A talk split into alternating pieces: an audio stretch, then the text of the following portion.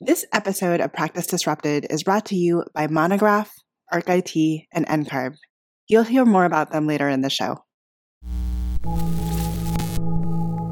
I'm Evelyn Lee. And I'm Janine Chastain. We're collaborating on curated conversations to explore how the industry of architecture is changing. Together, we'll find ways to create new solutions to current challenges while elevating the value of architects. Welcome to Practice Disrupted.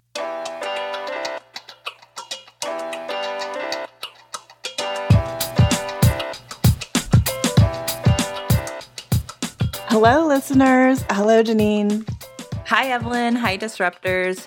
Welcome back to another episode of Practice Disrupted. Today, we're not bringing on a guest. We're actually going to have a conversation between Evelyn and myself. Uh, you know, over the series of seasons, we've had different variations of conversations. But today we thought that it would be really important as we've crossed our 70th episode to reflect, talk a little bit about the leadership between both of us and our careers so that you get to know us and why we're doing this work and what motivates and drives our passion for leading these conversations on disruption and where we see our role as leaders in this industry. Right. And one of the interesting things, you, you, know, you and I always talk about finding each other through the AIA. So I think we have a common connection there. And you and I have also talked about just our overall general career paths. But I think what we haven't really touched upon is how our engagement and our involvement in what is considered, you know, volunteer leadership positions have kind of influenced our own career tra- trajectories and where we've landed. Yeah, I, I'm interested to have this conversation because I feel like I'm in this really interesting moment in my career where I'm finally feeling very connected to my voice as a leader in my career, not just in my volunteer service. And um, I'm excited to kind of reflect on this because I feel like all of the work that I've been doing over the past 10 years has been helping me kind of get to this moment. And so I think there's a lot we can talk about about leadership in architecture and just the role that an interest in leadership plays in career development. And what I find really interesting about you, Janine, is that I I almost feel that your leadership career started much earlier than mine ever did in my career because you were engaged at AIAS at the national level. It's funny to me because I think back upon kind of how I begot, began to get involved in AIAS, and it was, I think it was my sophomore year, and I sat in a meeting at AIAS, and the, the people came back and they said, you know, they, they had this amazing opportunity to connect with other students at AIAS grassroots over the summer, and oh my God, the school paid for the trip. And I was like, oh, well, how do I, I want, I, I just missed out on an opportunity. How do I, how do I do that? And then that year was my first AIAS forum that I went to. But, you know, I, I was I was never going to be one of those people that ran for a national position. And I was so envious of people that had found their voice already and felt that they could stand up on that stage and and give speeches. and, you know, how did you get involved so early in your career? Like, what drove you? And did somebody tap you on the shoulder, or was it something in your upbringing that said, like, I want to do this this now as you know, as a student or new graduate coming out of school? Wow, it's really nice to be asked that. I haven't thought about this in a while, so this is really um, making me think what I've been able to reflect on as an adult is to look back and see that my undergraduate experience at UNC Charlotte had such a huge impact on how I view the way that communities and architecture should function. So everybody in the program, at least when I was there, was very collaborative and very supportive and really there was such a great community behind the studio and the studio culture at the school and i had really great mentors within the program that inspired me to step into my work with AIAS. So, Ashley Clark was actually the person that interviewed me to get into the School of Architecture. She gave me the I tour. had no idea. Uh, yeah, like Ashley and I go so far back. She was like one of the first people I met. And, you know, she was an early leader of AIAS at the school. And then later, Deanna Moore, who was um, my predecessor in terms of going from UNC Charlotte on to the National Board of Directors, you know, she kind of led the way. And I think I always had leadership skills and I was struggling in the studio environment to figure out, you know, I think we talk a lot about finding your fit in a career in architecture. And for me, I was never going to be the person who was sitting at the studio desk tediously refining their design. That was just not where my interest was. But AIAS was the thing that lit me up. Like I, I loved being pulled into these programs where I was able to work with the students and develop content and and programs that got people excited about the bigger picture ideas of becoming an architect. Like early in my career, we were doing, um, I was very involved with the mentorship program. I had another really great mentor, Georgia Cameron, who was like my professional contact outside of school in the AIA. So, long story short, like I found my voice and I found something that really called to me in terms of making me feel like I was my best self and excited about the work I was doing through AIAS. And when I started going to these national conferences, I started seeing all of these different students around the country that were at the exact same point in their career as me. And I realized that there was like a greater community to architecture beyond just sitting in my studio environment. And I felt like running for national office was an opportunity for myself to step further into my capabilities as a leader to really push myself to grow basically. I just i wanted to grow that skill and I, I thought this was the best way to do it. So maybe another thing you don't know is that when i ran for national president i actually like i almost didn't do it i came really close because it wasn't a great studio semester for me. I was really struggling. I was in my fifth year and I just almost didn't run for president. And uh, that would have radically changed my life if I hadn't. But I ended up running off the floor because I got to the event and I was like, if I don't do this, I will regret not doing this. And so, like, I made this big dramatic campaign off the floor and I won. And it, and it completely changed my life, honestly. It threw me into this world that I didn't know existed. And I learned so many amazing leadership skills um, just from that experience alone. What is interesting to me, though, is that you found your voice so incredibly early in the profession. And I feel like it took me much longer to to find that community that you identified with so early on. Yeah, but it was hard because what ended up happening that really surprised me was once I was done with AIAS and I went back into the profession, that community disappeared. I mean, when when I started working in firms, that community element was really missing and I kept trying to find it and honestly, like if you talk to anybody that I worked with in my past jobs, like I was constantly trying to cultivate that same supportive environment that that I felt was lacking in the firms that I worked for. Yeah, and we, that that juxtaposition is also interesting to me because, and we talked about this. So literally, we're we're recording this after we got off a call with Andrew, but I, you know, we, I feel like our secret, the secrecy in our profession, and and we're just talking secrecy in practice. Like, I, I feel like it's inadvertently isolated people from one another in a way that prevents that community from being built. So while I had a leadership voice early in my career, and and AIAS made me stronger, I think practicing actually took a lot of my confidence away. Um, and one of the things that I've been working on personally is rebuilding that confidence now in the second part of my career that's led up to me running my own business and doing the podcast. It I actually had to rebuild my confidence and refine my voice as a leader just because I you know, there's just a lot of things that happen, which I think it's hard to talk about, but it I think that isolation I think is the core idea like that summarizes it is just feeling super isolated, not feeling like there were other people like me in the profession, not feeling like I actually fit in the profession and trying to decide like how to move forward with my career.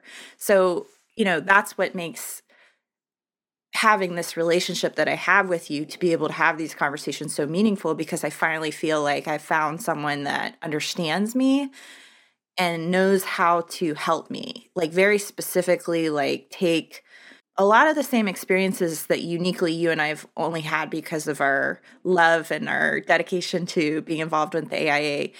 You know, you're helping me grow now into this like seasoned professional that I need to be in my career and, and, and with my business. So I guess, you know, I know that's a lot about me. I feel like we need to pause and talk about you for a bit and see when was it? So if you didn't come into this at Drury, I don't even know if it was that SCI-Arc. Um, what where was the point where you were like, okay, I'm going to become active? So I didn't really find any engagement. You know, I didn't really thoroughly engage in school. But when I um, started at a firm, I knew I needed a mentor. So I went to my local component, my local component, um, AIA Orange County at the time. You know, is there a way for me to find a mentor for IDP?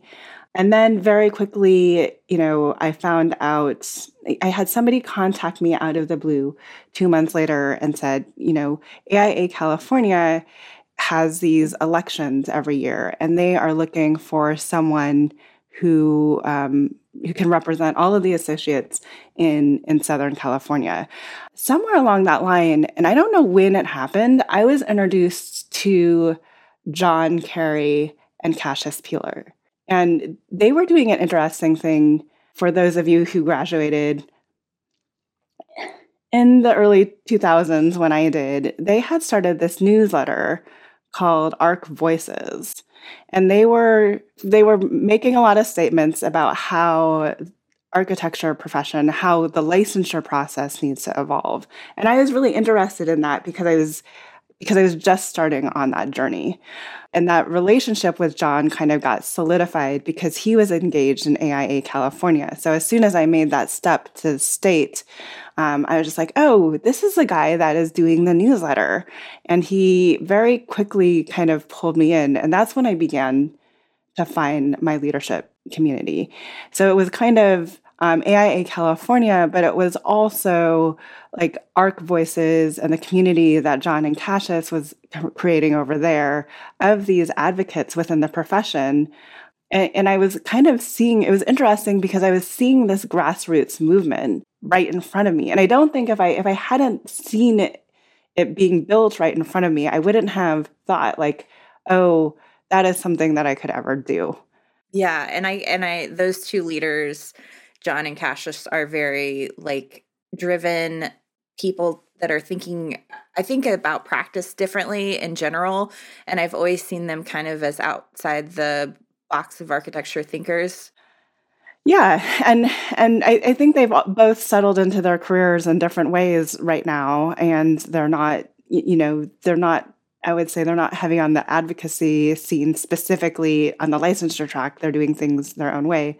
But it was through AIA California and ArchVoices that I got to learn know John better. And then um, Paul Welch, who was the executive director for so long at AIA California, he's the one that, as soon as I ran for associate director, kind of pulled me along. He he pulled me along to every everything. I was the shy girl, and I still am the shy girl. That if you put me in a room of strangers, I like stand in the corner and wait very politely for someone to like come up and say hi. And if doesn't if somebody doesn't come up and like have a conversation with me like within 10 15 minutes i'm also okay slipping out the back door and kind of going away. But paul kind of very in his own gentle way forcefully p- pushed me on to these committees you know h- helped me engage with these professionals. He put me on the monterey design conference. It's where i met Larry Scarpa for the first time. But without without other people pushing me along, I would not have engaged as early as I did. I definitely did not engage as early as you did. Yeah, well, you know, and interesting. So Paul is affectionately referred to as like the godfather of the AIA. He's like, I don't know, he's just been such a consistent leader in in the AIA community that I mean, I can't think of a more impressive I mean, there's maybe a few, but like such an impressive mentor to, you know, pull you into thinking about, you know, using your voice and showing up and participating actively in these conversations in in a bold way. Like he is he is such a kind person and such a major player in terms of like the AIA especially California. Yeah, so he also played a really pivotal role in helping the AIA stay afloat during those years. And it's interesting because I found my way to Paul too after I had landed in California uh, and lost my job due to the recession. Paul helped me. Like he he pulled me up to work for him uh, at AIA California for a little bit to, and that was one of my early consulting gigs. Was just going up there and working with AIA California for a few months and helping Nikki out with a bunch of stuff. But I felt like I was directly mentored by Paul and Nikki also. Like they they wanted to make sure that I didn't, you know, have to, you know, pick a different job because there were no jobs in architecture at that time. And so they were trying to help me stay in the industry. I feel like you found your way back to a, a sort of community. So when did when did that happen for you? Well, I think, you know, the entire time that I was trying to figure out how how to start my career. I mean, like a major part of my story is just like the struggle that I had to face in terms of being a recent grad at a time when the recession had basically eliminated any any entry level job. So, like the one job that I had found, which prompted me to move to California, like basically disappeared because of the recession that caught up to California. And, you know, to be fair, I don't know that I was like really invested in, you know, entry level architecture work after coming off of AIAS. But also the impact of the recession just made it impossible to get a job. I like sent out so many resumes. I mean, I like have a ridiculous number of applications that I sent out during that period of time. And it required me to get in very scrappy and to fight to stay in this profession. I mean, it would have been so easy to walk away from this industry. You know, my partner, who basically has a master's of architecture, he also got laid off during that time.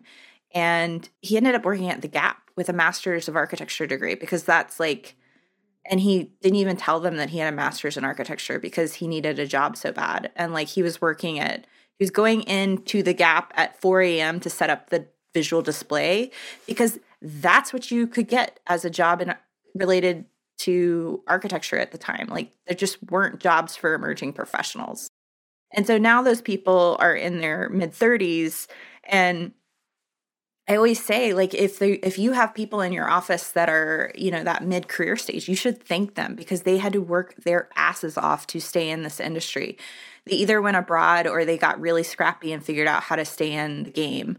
But it would have been so easy to walk away. And so the way I navigated it was I worked as a consultant with Paul and Nikki for a few months and I was taking the train up from Oakland to Sacramento at one point i actually i volunteered with architecture for humanity and i was going into the office with them for a while really hoping i was going to get a job there but that didn't pan out. And then i i like even had a job offer that i thought i was going to go work for this firm in san francisco. And then they called me and they were like oh no the job isn't there anymore. I guess like the project had gotten pulled. So everything was super like difficult. Like i remember being on like unemployment and trying to go to the grocery store to buy groceries and I didn't have enough money to buy groceries. Like it was just it, it was such a struggle in my life and it's hard to summarize how hard that hit me. So finally i got um an opportunity to go work with Sylvia Kwan at Kwan Henmi and Denis Henmi hired me to come start doing marketing work. And I think marketing is and getting hired into that role is what saved me from having to give up on architecture. You know, it allowed me to come in on the administrative side and work for firms and still be in the profession. But on the back end, you know, like I had my professional thing that was going on, but on the back end, like the AIA stuff, like I stayed in that because I knew that that community was really important to my career development. And if I could stay in the AIA and continue doing those different leadership things, that would balance out this like difficult time I was navigating professionally. Yeah. I guess I didn't realize the struggle you went through in your earlier career. I, I think you and I met at a time when I had just rolled off the national board as chair, right, at the NIC, and and I feel like everybody's like, "Oh, you need to meet the incoming president, Janine," and I think you were getting some of the same fe- feedback. So, so you and I had like a touch point at that point in our lives, but we didn't we didn't really truly have a relationship at that point.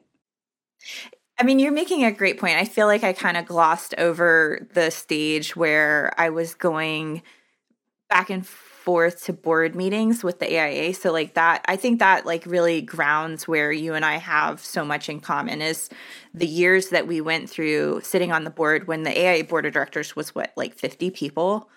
Mm-hmm and and being in those meetings and really understanding the history of the AIA in terms of like how it's evolved, where it comes from, how people used to make decisions versus the way they do now. Right. I think, you know, what was really interesting to me is somewhere between me running for chair of the NIC and back then it was a 3-year term. So natural the natural progression is again, I didn't have to stand up and give a speech in front of like I don't know, 200 students or how many people you had to. I just had to give a speech to a group of 20 people saying why I want to be chair of the NAC. And the natural progression of that, I feel, pushed me along because you serve on the board and then you serve on the executive committee of the board. But that was, but I landed there by natural transition, I guess is what I'm trying to say, rather than saying, I want to be on the national board. This is going to happen what is interesting to me is even even my short career at that point from like 2002 when I graduated from undergrad to 2007 I saw these reoccurring themes happening at AIA National and I kept thinking to myself well why are we why are we always complaining about x y why are we always complaining about the work we've given away? Why are we always stuck in this this cycle where we hire fast, fire fast, and like that's that's what we have to do to maintain our our business. And I began the involvement in the AIA and my interest and passion there became not not to discredit any of the firms that I'm working at, became more interesting to me than kind of the technical details of what I was drawing in the firms. And I just I didn't know why in my short career span we were having the same conversations that I had even just 3 years prior. Like why hadn't we moved the needle? What is interesting for me is in my young architecture career, I feel like I was pulled along through leadership other people saw something in me that I did not see in myself. So I ran for associate director of Southern California. And then Paul sat me down and he said, What's next for you? He's like, We have this regional associate director position. And as a regional associate director, you also serve on the National Associates Committee. So there was a connection between national and California. And then I got more involved there. And then somebody there asked me, Well, are you going to run for chair? But it was never something that I planned on doing. It was something that I feel like I was pulled along to do, or that somebody had to keep tapping me on the shoulder and reminding me, What is next in your your career like what is the next step you're going to take in this organization i've never really looked at myself as a leader I've more so looked at myself as somebody who has a broader view on the profession and has like just always kept asking questions about why we do things a certain way we do. And and hope that there are other people out there that feel the same way that I do and, and are willing to ask the same questions so we can stop this stop this cycle of hearing the same conversation over and over again but never moving the profession forward.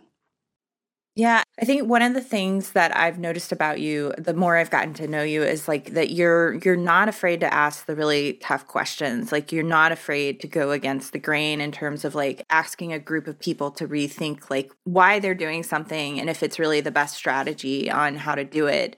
And so one of the ways I've seen that show up is definitely in AIA conversations. And I know that that's something that takes whether you see yourself as a leader or not, I think it takes a lot of um, I think it takes a lot of guts to be able to be willing to be that person in the room. And so I think that people actually do respect you for that, um, that you're willing to go outside of what the group is saying to challenge the status quo.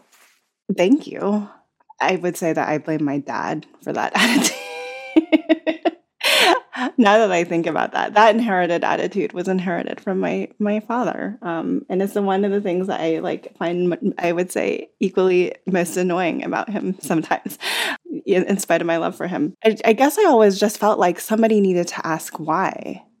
We we have so much to talk about every new leadership group that kind of comes to national, we have these shared struggles that are um, endemic to the profession. And we have no problem talking about kind of those struggles and being in it and sharing that. But rarely ever, ever do I hear a conversation saying, you know, well, what are we going to do about it? I think when we talk about what we're going to do about it, we talk about holistically about we as architects are community builders. I think our solutions are driven purely through our projects if that you know like when we talk about doing something we talk about changing the world we talk about changing the community. And i guess i'm just kind of focused on well what is our profession going to do so we can stay around long enough to change the world and change our communities?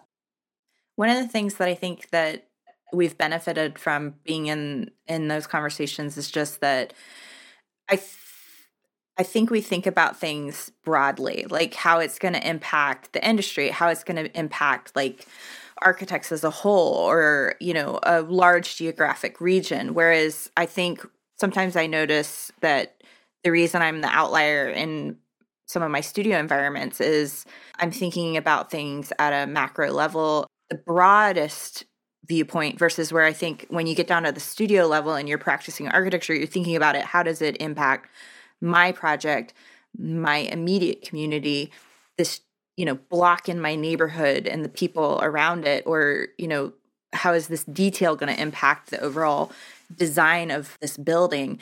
And so, and that to me, I think is like a more focused point of view. But because I spent so much time in these rooms where we were talking about the global impact, I often am thinking about things in in really big ways that I think overwhelms some of my colleagues sometimes. But I think it's a skill that like we've worked on and it's and it's hard to explain what those environments of sitting in those board meetings is like when you have um, an agenda item that comes forward and then like a room of 60 people debate it and then you know we work towards consensus to vote on it all of that is something that i can't explain in terms of trying to you know culturally translate it to people who haven't experienced that. And i and i frank, frankly get you know really upset when people complain about the AIA because they don't one of the things i don't think people understand is that it's an organization made up of people. And i think about you know just to make the AIA leadership institute happen how many volunteers were involved in that? How many hours we spent designing and and coming up with the concept and asking people to spend their time to show up and participate. And all the labor that went into it all of the resources and then we had such a small amount of the budget of the AIA to and we grew it exponentially but it came through proving that we could do it on a shoestring budget. And so, like, when I multiply that, just having gone through that experience, it took five years to develop this, like, really robust leadership program. And then I watch people complain about what the AIA isn't doing. And I'm like, you don't understand. It's like, it's 80,000 members and we're all moving in different directions and we're trying to build consensus where we can see it. And I feel like it's, it takes so much effort to get things done and it takes people showing up and really caring to get it done. Yeah. But I think what is interesting though is like you really led the chart. So the, it was it, it was so wonderful I think to see the Leadership Institute come together. And and what I don't think what people realize is in the AIA to get anything done, you it ha, it ha, it's a community of people. It's it's we call it a committee, but it is a community of people. And frankly, we work asynchronously and hybrid across multiple time zones and uh, uh, with specifically with the leadership institute you were having you were already doing this like physical and virtual mechanism for having a, a, conference right? And now that i think about it i was just like why aren't we having more conferences like within that format. But it, I, I, was really excited to kind of see the evolution of like connecting various different physical communities more broadly on the same day where everybody comes together and and talks about leadership. And you know, your interest in in the profession, I think, has always been geared towards leadership and giving voice to those earlier in the in the profession and ensuring that we we lift them up and that everybody has a pathway forward. You know whereas mine has been mostly focused on like operation operations policies like process and policies. Like that's that's my spiel. Like how do we keep how do we keep the business alive? Yeah but you also i mean like another common thing that we have is that you know i worked on leadership institute and you worked on practice innovation lab which i guess is about practice operations, but it's also about entrepreneurship and thinking of new models for how we do things.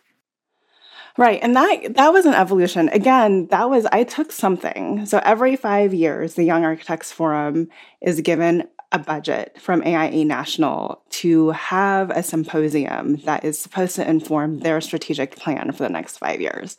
And it just so happened that I was chair that year, and I literally had to sit down my my advisory committee and say, I have an idea. Um, and I had to ask my vice chair, Larry Fabroni, I was like, Larry, are you going to be able to take whatever comes out of this and create a strategic plan around it? Because we're not going to use this time to create a strategic plan it was at an era where, you know, I had at that point in my career come out of my MBA and my MPA learning. I had all of these big ideas about how architects could essentially expand their services, but expand their services to remain relevant. But I, the key point of this too, though, is if you expand your services and get in earlier or remain later in the process, then that connection with your client offers you the opportunity to build more buildings in the end. So I'm not saying expand your services to not do architecture. I guess I'm saying expand your services to enable you to do the architecture that you want to do because you keep the business alive. So the practice innovation lab was how do we stop this economic cycle of there's always a time when our clients are building and there's always a time when our clients aren't building and what do we do when our clients aren't building?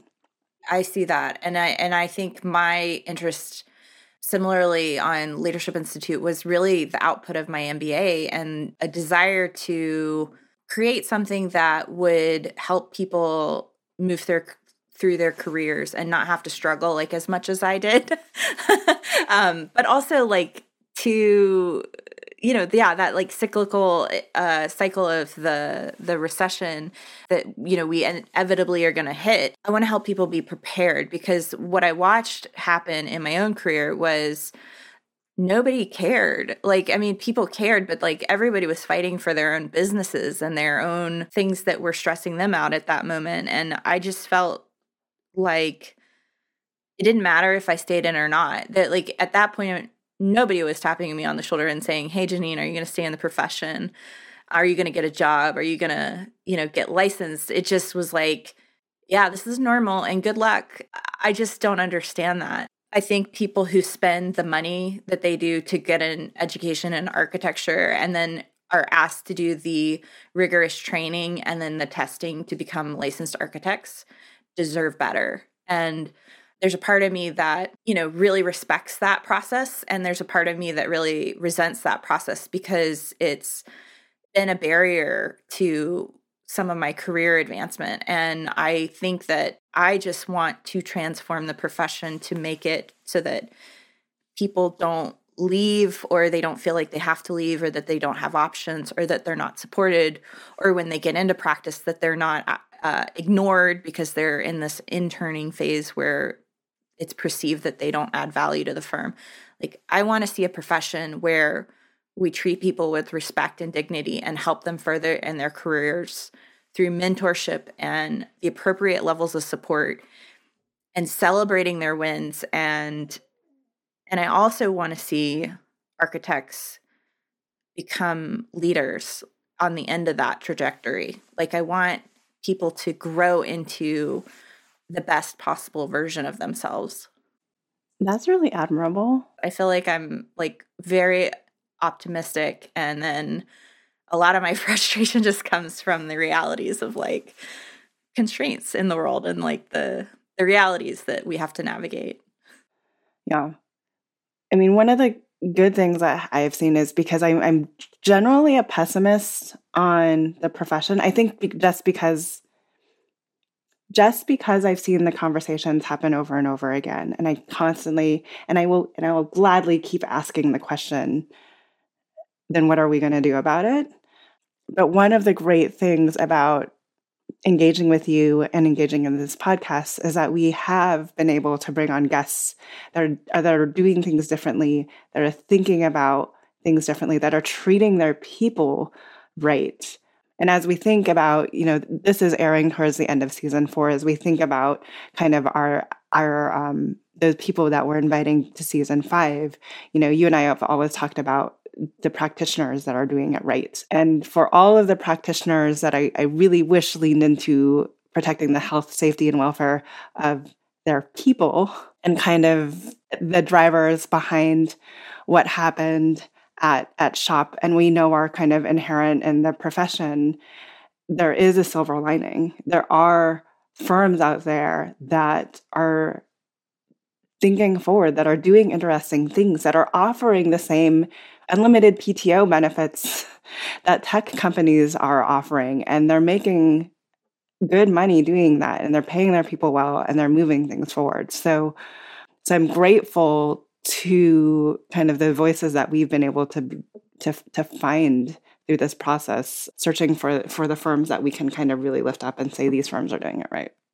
Yeah and likewise i think we started with a hope for investigating and researching this need for change and now we're at a point where i think it's clear to us and some of our listeners some of the themes that we've been hoping to convey um, around technology and cultural shifts and diversity, equity, inclusion, and transformation in practice models. I mean, there's so many themes that we talk about on the show, but I think that uh, the show has allowed us to demonstrate all those ideas kind of in a in a body of work where we're able to interview thought leaders but also kind of sprinkle in some of the ideas that we have supporting that.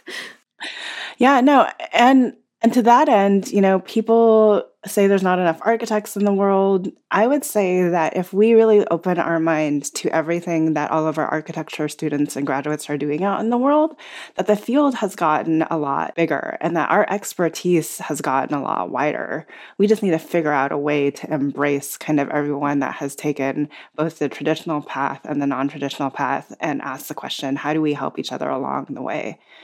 for me, it's never been like me being a quote unquote leader. I guess it's me being me being this the annoying sticky wheel, just kind of constantly asking, you know, what are we going to do about it? I think we have a voice of here is our position on climate change. It could be much larger.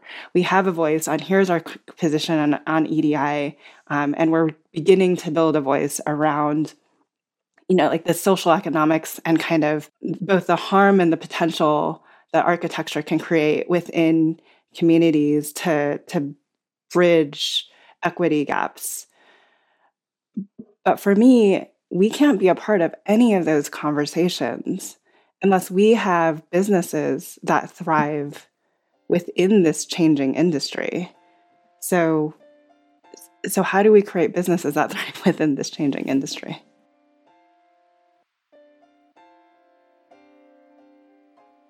Let's take a break from this conversation to talk about our sponsor of this episode, Monograph. We're proud to partner with Monograph because they are helping to transform the practice of architecture, one design studio at a time. Tired of using dated and clunky software to manage your firm? Or do you feel frustrated wrangling all of your spreadsheets to get a clear view of where your project stands today? Monograph is here to help. Designed by architects for architects, Monograph allows you to track your time, your projects, and your budgets in real time with their awesome Money Gantt, you can immediately understand project performance across your entire firm portfolio. Need to adjust your projects week to week? Their new tool, Resource, allows you to reallocate your team's time and track its impact on your remaining budget. Be proactive with Monograph.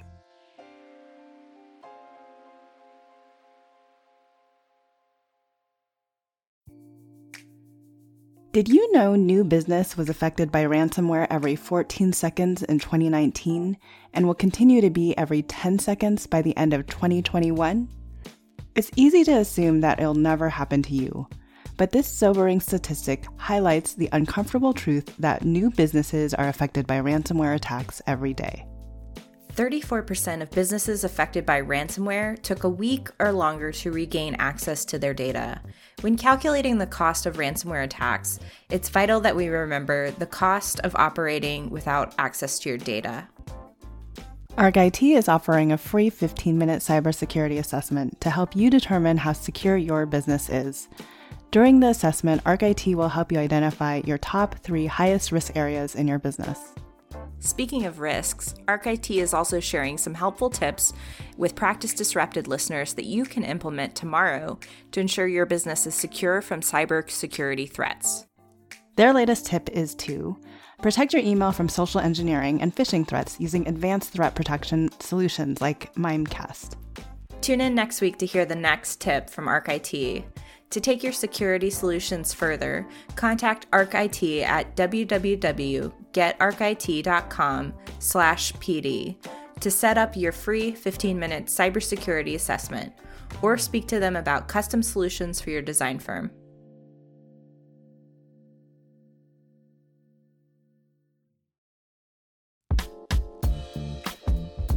Hi, Disruptors, Janine here.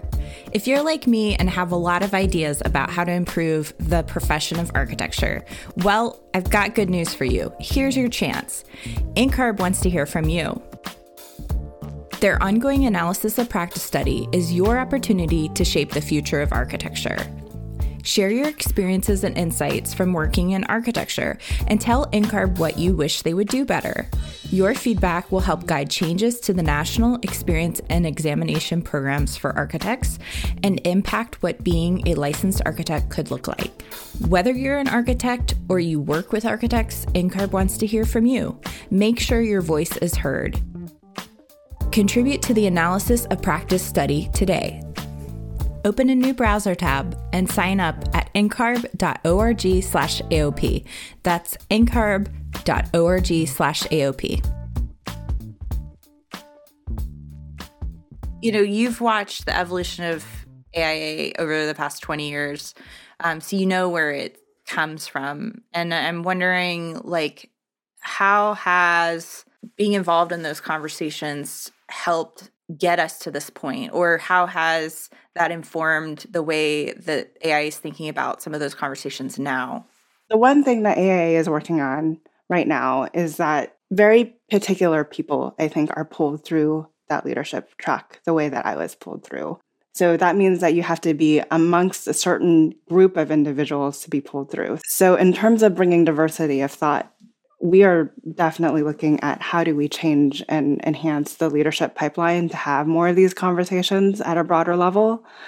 The other thing that the AIA is doing, and I just came off of, um, I was visiting as a board, I was visiting a board member, you know, and the board was looking at like what what are the next to- topics that we we should tackle. And I was kind of happy that I was sitting in the back of the room.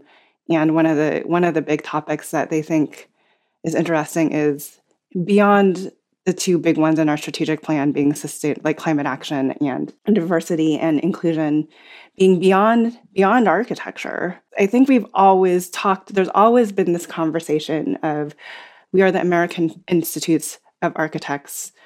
We all know in the profession the path that it takes to be able to call yourself an architect but we have always kind of skirted around with there there are so many people that we work with a building you know we've talked a lot on this season about how the building is not a product of one individual. So how do we build a even bigger more impactful community around everybody that touches the built environment? But also those architects not unlike people on our show that have gone off and done other things that are still very much retain a love for the profession and the people within this industry. So so how do we build that broader community? What does what does beyond buildings look like? The narrative again is not we should never like architects shouldn't be doing buildings. It's it's by having those bigger conversations we will find more clients who understand that we are what we are doing on a broader level and to know that we are big thinkers that say like i need to bring that person in to design my next building. So so for me the conversation about going beyond buildings actually enables architects to build more of the buildings that we want to build. Right because it's not that we're diverting our attention away from that. It's just that we're trying to create uh, solutions to the barriers that prevent us from being able to expand really great design or really great solutions at a bigger impact. Right, absolutely. I mean, we always talk about how design is good for business, but then, you know, and this is kind of where I open with section cut. Design is good for business, and we are designers, yet we are horrible business people. So if if our clients are like, How are you managing? Our clients might be amazed by our design, but if all they see is that we are good at, at design, that's all they will uh, ever come to us for. But we talk about being these incredible problem solvers. So let's show them what we can do. Let's show them the other problems that we can solve. Let's show them that we think more broadly and we have bigger conversations so we can be that knowledge leader. Like we, we always, I don't know how many times I've had a, a leader, a practice leader come to me and say, like, I want to be that first person that my client picks up the phone for if they have a problem. But if all you're solving for is the client's building and that's all they know you're able to solve for, you're never going to be that person that gets called for any time they're not solving for a building. So I'm I can't help but wonder, you know, I know like we've talked about how we started in AIA, we've talked about some of our service and both of us working on different large scale initiatives. What would you say about navigating your own career development and finding your own fit in this industry as a parallel piece to also navigating your leadership in the AIA? Like, how do you see where you are today? Because you're in a unique role. I think a lot of people recognize that you're you're in this kind of they're like, how did she land there? And what does she do? And how does that relate to architecture? So, how have you navigated that journey? So, how I landed in this journey is, you know, I ultimately was after I came out of school, I worked in an architecture firm, a medium sized architecture firm that had a strategy group, right? So, most people think, oh, the only people that have the only ability to have a strategy group is at the big firms, right? Because they think strategy and they think you carry a lot of overhead. But that strategy group, I would say, you know, that we were cost competitive. We weren't as expensive as like the Deloitte and Touches and the Bains and the big consulting firms out there. But the work that we were doing around real estate planning enable us to charge consultant rates that are higher on an hour by hour basis than typical architecture fees. So for me, that was such an amazing sounding board saying, like, here is the work that we're doing. It's in the realm of the built environments, and we are getting ahead of the game. We are helping our clients craft the RFPs rather than being the responders to the RFPs. And then I naturally rolled into like what it, what does that look like from we, we were essentially you know in every instance no matter who our client was we were building out what is the what is the experience for their users? What is the what is our clients customer experience? And that rolled into what is the employee experience which is essentially what i'm focused on at slack. So it is process policy and operations and writing rfps to find the architects but but so much of that so much of that experience around the building i think is how do you inform the behaviors that you design for right? I've talked to another a number of architects that they design these great buildings. They never get the opportunity to be a part of the change management that needs to happen in the culture of an organization to use the building for what it's designed for because the, the building was designed for this great vision from this great leader but somewhere along the way all of the cultural and change management that like enables the people to do that like didn't happen. Right because um, so the architect finishes the building and they walk, they walk away because it's not they're not paid to do that. Right and then this organization leader is like we want to be more innovative and we want to be more collaborative and you dump people who have had these like one one-to-one desk assignments and you say like here this was modeled after stanford design school or this was modeled after the Harvard Business School. Like we know people are thinking and working this way. But the culture of the company is like if I leave my desk, I'm seen as not getting work done. So none of those spaces get used. So all great intentions, all great design, and a lot of occupants complaining that the new building doesn't support how they work at all. right. So I'm here to help kind of bridge that gap and make sure the overall employee experience is one that it really is great for the employee. So, can you think of a project that that shows up in in your portfolio? Yeah, so one of my favorite projects at MK Think was that we were invited to work with the Sonoma, Sonoma County Library System. And they had a strategic plan, and the strategic plan said, you should be creating more programs around XYZ. And they're like, okay, how do we do that? within the walls that we already have built because we don't have the budget to create these new libraries. It was a lot of interesting research. It was looking at the demographics of each of the neighborhoods within the system and deciding, you know, this this neighborhood has a lot of English as second language learners. And simultaneously, they have a lot of very large young families.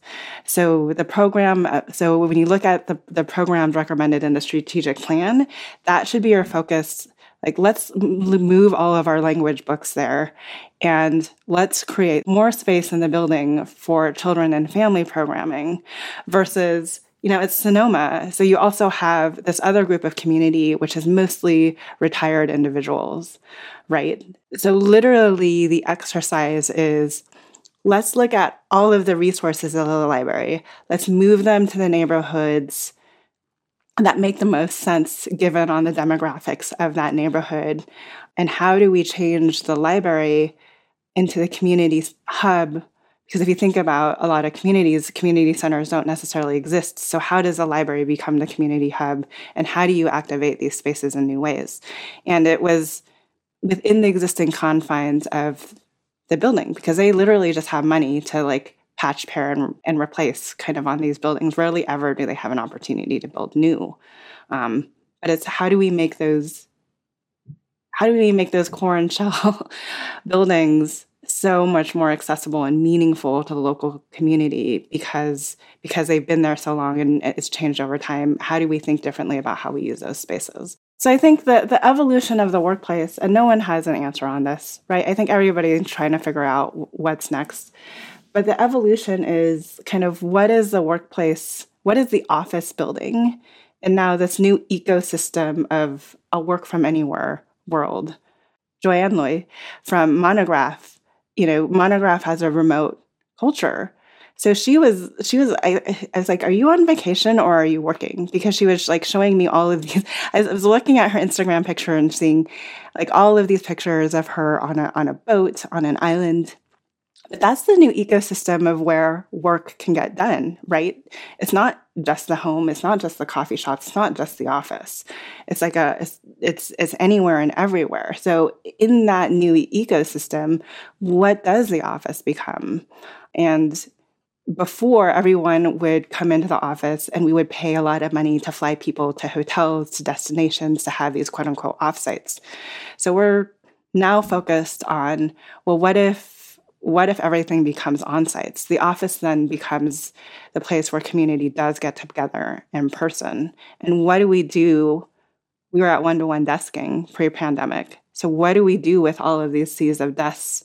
And how, even as a large technology company, Slack, let alone Salesforce, doesn't have the ability to go in wholesale, clear out all of their furniture and build something new for their people to come back to. So, how do we take what is already there and best position it for different use and different here here it is again like the change in behaviors that are going to happen when people come back to the office and how how do we help them use the office differently because they're not coming in on an everyday basis? So those are the type of questions that we're looking at answering well, I had the opportunity to watch you go through this evolution at Slack. So when we we finally there was a moment in San Francisco when we came together and we were like, you know, we we know we're interested in the same things. We know we want to work together. We got to figure out how to work together. And this was like before the podcast was even really an idea. We were talking about just generally like how to collaborate. We started meeting and and so I came to Slack and at that point you were still kind of new and so there was like this moment where it was about Slack had generated this new building and had these amazing different workplace environments that I had, you know, it was just like un, it was, you know, exactly what you imagine when you think about tech companies, like just beautiful spaces, um, coffee bars, really cool co-working spaces, and then these really awesome stations that you could go hot desk at, or if you wanted to, I guess you could have your assigned seat, whatever.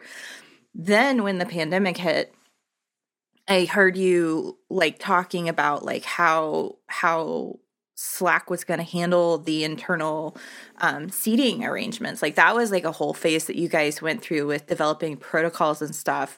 Meanwhile, you're still thinking about like new projects that are going to be built for Slack and what happens to those um, in different locations. And then now I think that the, we're on the back end of the pandemic. It's like, okay, we're coming through and we're we're re-envisioning like what is the what is the new workplace environment look like? Because it's not what it was before. Yeah, and I think a lot of companies. I, I mean, it's no, it's not a secret to say you know they a lot of conferences are talking about the evolution of the workplace and this is really about hospitality like if you think about if the office is a place that everyone comes together on an irregular basis like once a quarter or twice a year you know um, rather than fly to an offsite that's where it's coming together. Like what is that experience? What is that experience for the for in this case a person that has never been to the office? So how do you reimagine that experience? How do you help managers think about meeting design differently? I think so many managers and this is true in architecture you know like the way that people are are taught is through their predecessors. So unless you like reach beyond that, like you do that what they did. And in many instances, you become as you grow through your managerial career, you become this talking head at the front of the room, right? And as your group gets larger, it becomes a lot harder to interact and make sure when you bring 25 50 people together that everybody has the for two to three days that everybody has an opportunity to speak to share their point, uh, opinion to be a part of the strategic discussion. So how do you design we're talking about helping managers through meeting design to help them design, design meetings, design all of these stakeholder engagements, actually. The architects are so good at doing at the community level.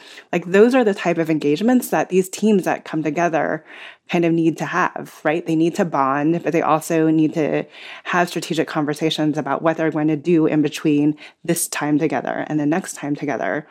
So, so there's there's a whole opportunity for how do you design an engaging meeting that makes people so excited?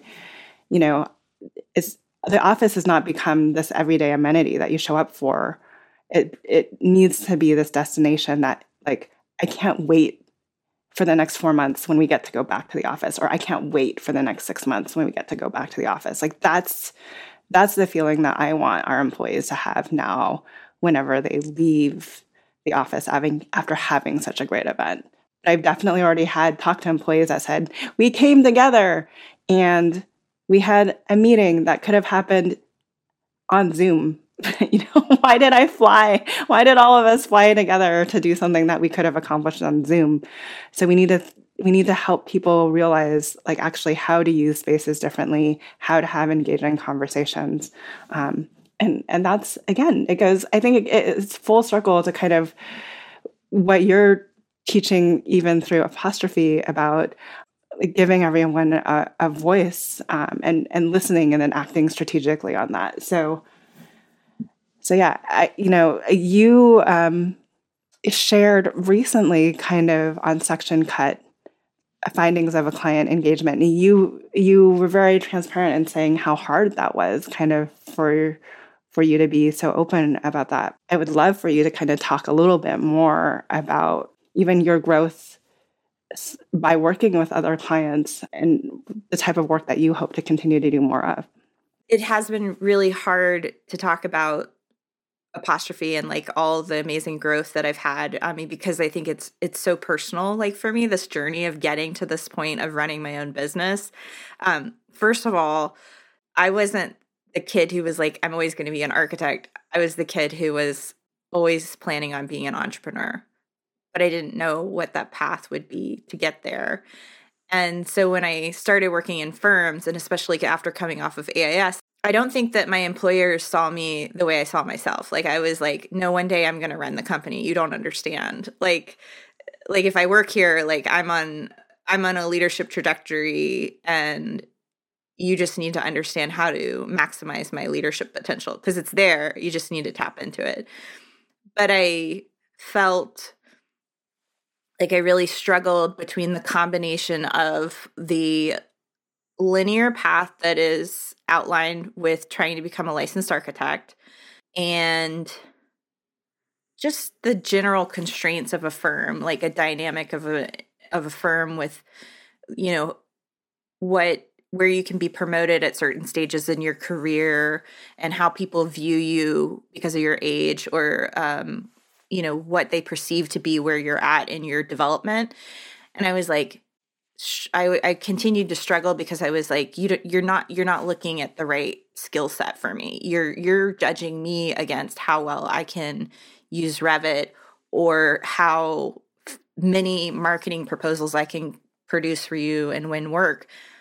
But what you haven't figured out is that like I'm a natural born leader, and if you position me that way in your firm, I'm going to help your firm grow. I'm going to help your team succeed.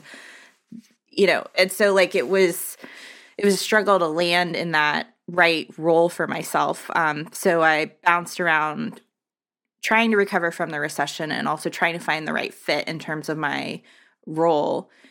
I think the closest I came to it was at LMS when they had me in a marketing manager role and they had such a great studio environment that allowed me to tap into that amazing you know community. If we go back to what i was talking about at the beginning of the episode where community was really my desired relationship with the studios that i engaged in you know being able to work with all of their different individual leaders and trying to help them maximize their leadership potential and bringing the studio together around different cross generational and cross team conversations was really fun for me. Like I really thrived there. Um, but knowing from the point when I went and invested in my MBA that I was going to want to run a business, I finally decided to go out on my own and set up my own consulting business to work with architects on translating some of the skills that I had basically developed through you know my MBA, my time with the AIA and working in all these firms into something that I could do on a reoccurring basis with different firms. And so that's been exploratory as I've, you know, fully invested in running apostrophe. But I, where I found my strength, and I think you're alluding to this through the case study you mentioned, is that, you know, I had I had this opportunity to come in and work with a firm on mentorship, and it has resulted in this like series of working on a communication development program with them. You know, I've worked with a lot of different firms across the country, and I think what I love is being able to go back to that high level perspective and say, looking at the industry as a whole or looking across these different firms, like these are the themes that are happening. It's not this is happening in an isolated experience in your studio. It's that this is happening across all of the studios or across you know architecture firms as a whole like this is the same struggle that they experience. And so I've been enjoying being able to help people develop their leadership skills, to foster conversations within the studio that really celebrate that community idea, helping people with the mentorship piece, helping firm owners feel more confident about being business leaders and thinking through the different elements that they have to navigate in that new role that's not just about being the architect that builds the building but being the architect that builds the firm or builds their team. So i i finally feel like i'm in the right role for myself. And it took a really long time to get here.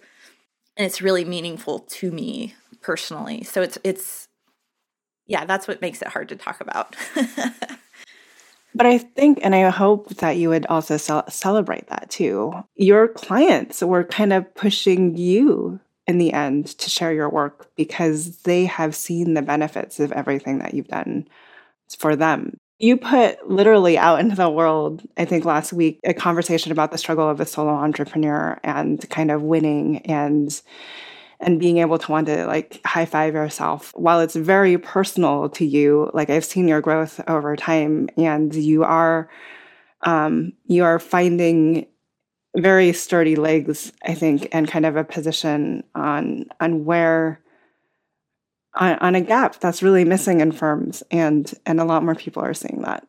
What's been shocking to me is how isolated the entrepreneur journey is. Like in the same way I felt isolated in the studio, I still feel isolated as an entrepreneur. And so it's hard for me to uh, reach outside of myself sometimes and bring people in because I'm just trying to navigate so many day to day ups and downs.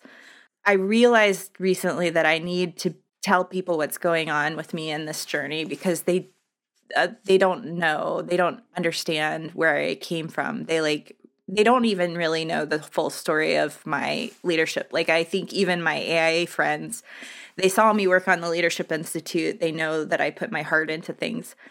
I don't know that they're really aware of like the struggle that was happening behind the scene so much. Mm-hmm. And I want to share in the victories of what's happening with my firm because I really see that, and I call it a firm, but you know, my consulting practice is really about lifting this industry up and pushing it forward. And so I feel like if I can share that victory and and my own successes in that realm, it might help people recognize the opportunity that they have in their own firms to create change.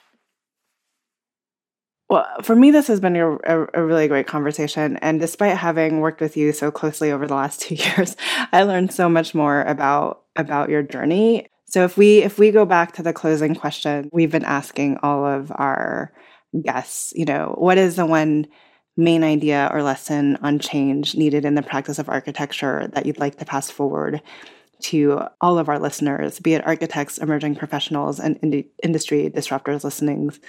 What would your kind of biggest takeaway be? I think after working in studios for so long, I would I really radically want to disrupt studio culture in a professional setting. I mean, I think that's the mission of my firm. I don't like the way architecture studio in professional settings operates. I think we don't communicate enough. We don't talk to each other. We don't talk about the hard things enough. We're not vulnerable. And I want to see architects be more compassionate in those settings to lift other people up. We're not in competition with each other. We're collaborating to build amazing things that are insanely complex. And the more that we can create supportive environments where we emphasize helping architects become leaders and just support each other through mentorship and career growth, I think um, we're going to create a better profession. You know, we're going to create better work in the long run. Likewise, I, I feel like I need to flip this question back to you and, and see what your answer is. I don't think my answer is necessarily going to be profound. Like, I hope what listeners got out of listening to this conversation is that there's many path, like different paths people take to to leadership. I think there's people that naturally step into it, and then there's people that are reluctantly pulled along for the ride until they believe that they have found their own journey and voice in the profession and have the courage to then speak up about it. And the other the other thing that I would like our listeners to leave with is that you you are never alone in this profession. I think we've we've both talked about throughout moments in our careers where we felt very isolated and we felt very alone. And oddly enough, I don't think we just we we just didn't talk enough about it because I think we would have found each other. I think we would have found that kinship a lot sooner. But again, it's just it's just like one of those things that you don't you don't really talk about in architecture. You you don't talk about any ideas that you have from stepping away from the traditional path. You don't talk about, oh, this happened on my project and I think we can do it better this way. I don't think our profession naturally invites those conversations, but just know that if you're having those conversations with yourself in isolation, there's a community and there's a group out there that is also thinking the same way. And, you know, at the very least, you know, Janine and I are here for, for you. Um, but there is a bigger community out there. And I and and I and I know this is like not one thing, this is not three things. I, I think, you know, for those of individuals there that fall firmly in traditional practice and are kind of like, why are these two girls called like having a podcast called Practice Disrupted? That everything that we are doing and everything that a lot of people like ourselves are doing uh, is for the love of the profession. We may have left practice, but we still have a very deep love of, you know, f- for me, not only the built environment, but the people that are part of building and creating that and designing that. Yeah. And I, this podcast has given me so much. It's, I love working on the show with you. I think it has been a place for me to re develop my confidence and really tap into my voice and to give permission to have these conversations. Like the more that I have these conversations, the more I've been like, okay, there's nothing to be afraid of in having these conversations. I think over the seasons, I've grown to feel more confident to say the things that I would have otherwise not said.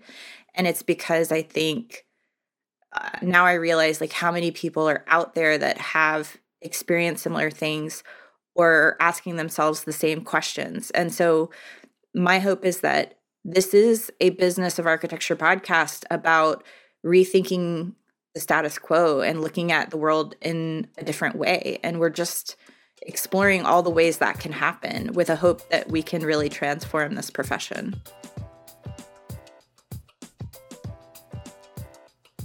Thank you to NCARB for their support of this podcast episode. Visit ncarb.org slash AOP, that's N-C-A-R-B dot O-R-G slash AOP and contribute to the analysis of practice survey today.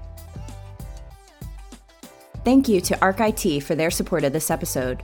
Don't forget to visit getarcit.com slash PD to set up your free 15-minute cybersecurity assessment or custom solutions for your design firm.